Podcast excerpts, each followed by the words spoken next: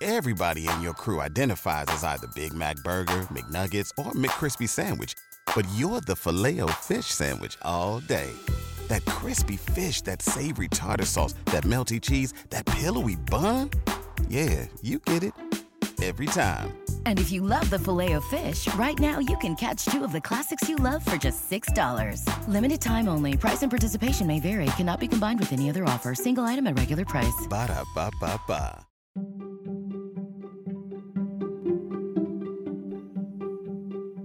You are listening to the Dr. Sky Experience here on the iconic radio station Talk Radio 77 WABC out of New York City and around the world with our weekly Sky Update. Welcome to the month of December as we introduce to you the Dr. Sky Sky Experience episode number 8. As we talk about the great things that you can see, not only in the subjects of astronomy, space, aviation, and weather, you can continue to get in touch with me by sending me an email at my email base, drskyshow at gmail.com. As we move into month number 12, we begin with the moon, Earth's nearest neighbor. We find out that the Artemis 1 spacecraft successfully launching onto an orbit around the moon, the Orion spacecraft, it is now performing flawlessly. It is moving on to a high retrograde orbit about 40,000 miles above the moon, and it swung back over the surface of the moon, taking great video and pictures some 80 miles above the lunar surface. But once again swing around the moon and fire a burn on its engines and return to the Earth in a splashdown as we move into the month of December. But here, for visual astronomy, we find out that the moon, as December opens up, is just past first quarter. It now becomes a waxing gibbous moon, looks egg shaped in the sky, and it moves on officially to the next full moon of December on the 7th, known as the full cold or long night moon.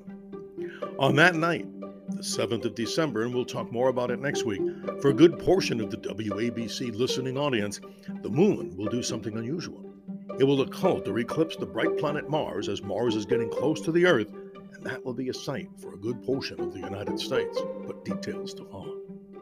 The moon then moves on as a waning moon, moving on to last quarter by the 16th of December, and then a very thin sliver of moonlight as we call it the waning crescent moon, only to move on to the new phase of the dark of the moon on the 23rd, just in time for the Christmas and Hanukkah holidays.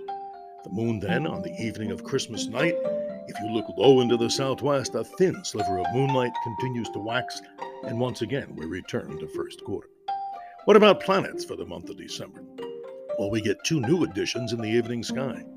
Look for Mercury very low into the southwest just after sunset by the 21st of December when it's some 20 degrees away from the setting sun.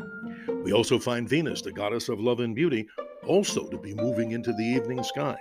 And there are many stories which we'll be talking about in future Dr. Sky Experience Sky Update episodes.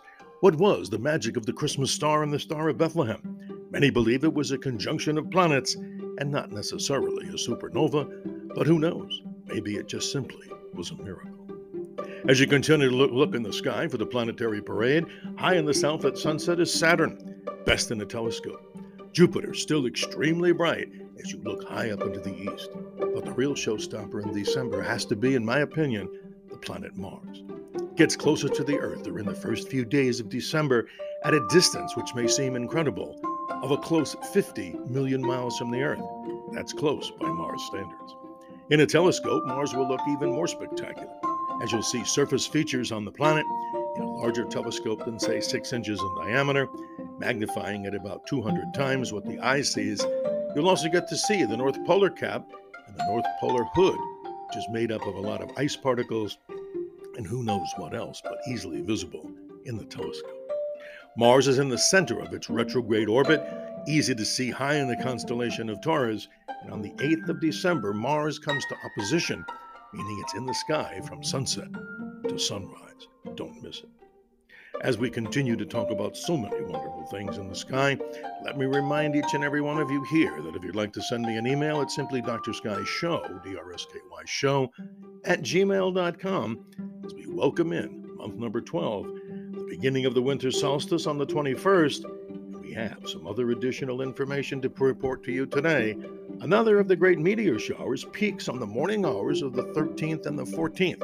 It's called the Geminids, Look high up into the northeast sky if you have a clear sky. The moon might interfere a bit, but this is considered by many to be one of the better meteor showers of the year. For slow and fast moving fireballs, all thought to come from an extinct comet or an asteroid, a rubble pile kind of comet with lots of debris.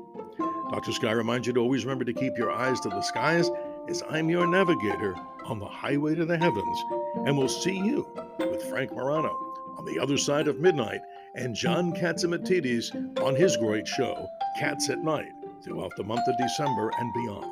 Wishing you the best of the happiest of holidays, Happy Hanukkah, Merry Christmas, and a healthy and prosperous 2023. I'm Dr. Sky.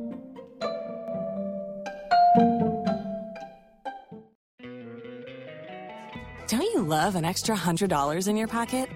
Have a TurboTax expert file your taxes for you by March 31st to get $100 back instantly. Because no matter what moves you made last year, TurboTax makes them count. That means getting $100 back and 100% accurate taxes only from Intuit TurboTax. Must file by 331. Credit only applicable to federal filing fees with TurboTax full service. Offer can be modified or terminated at any time.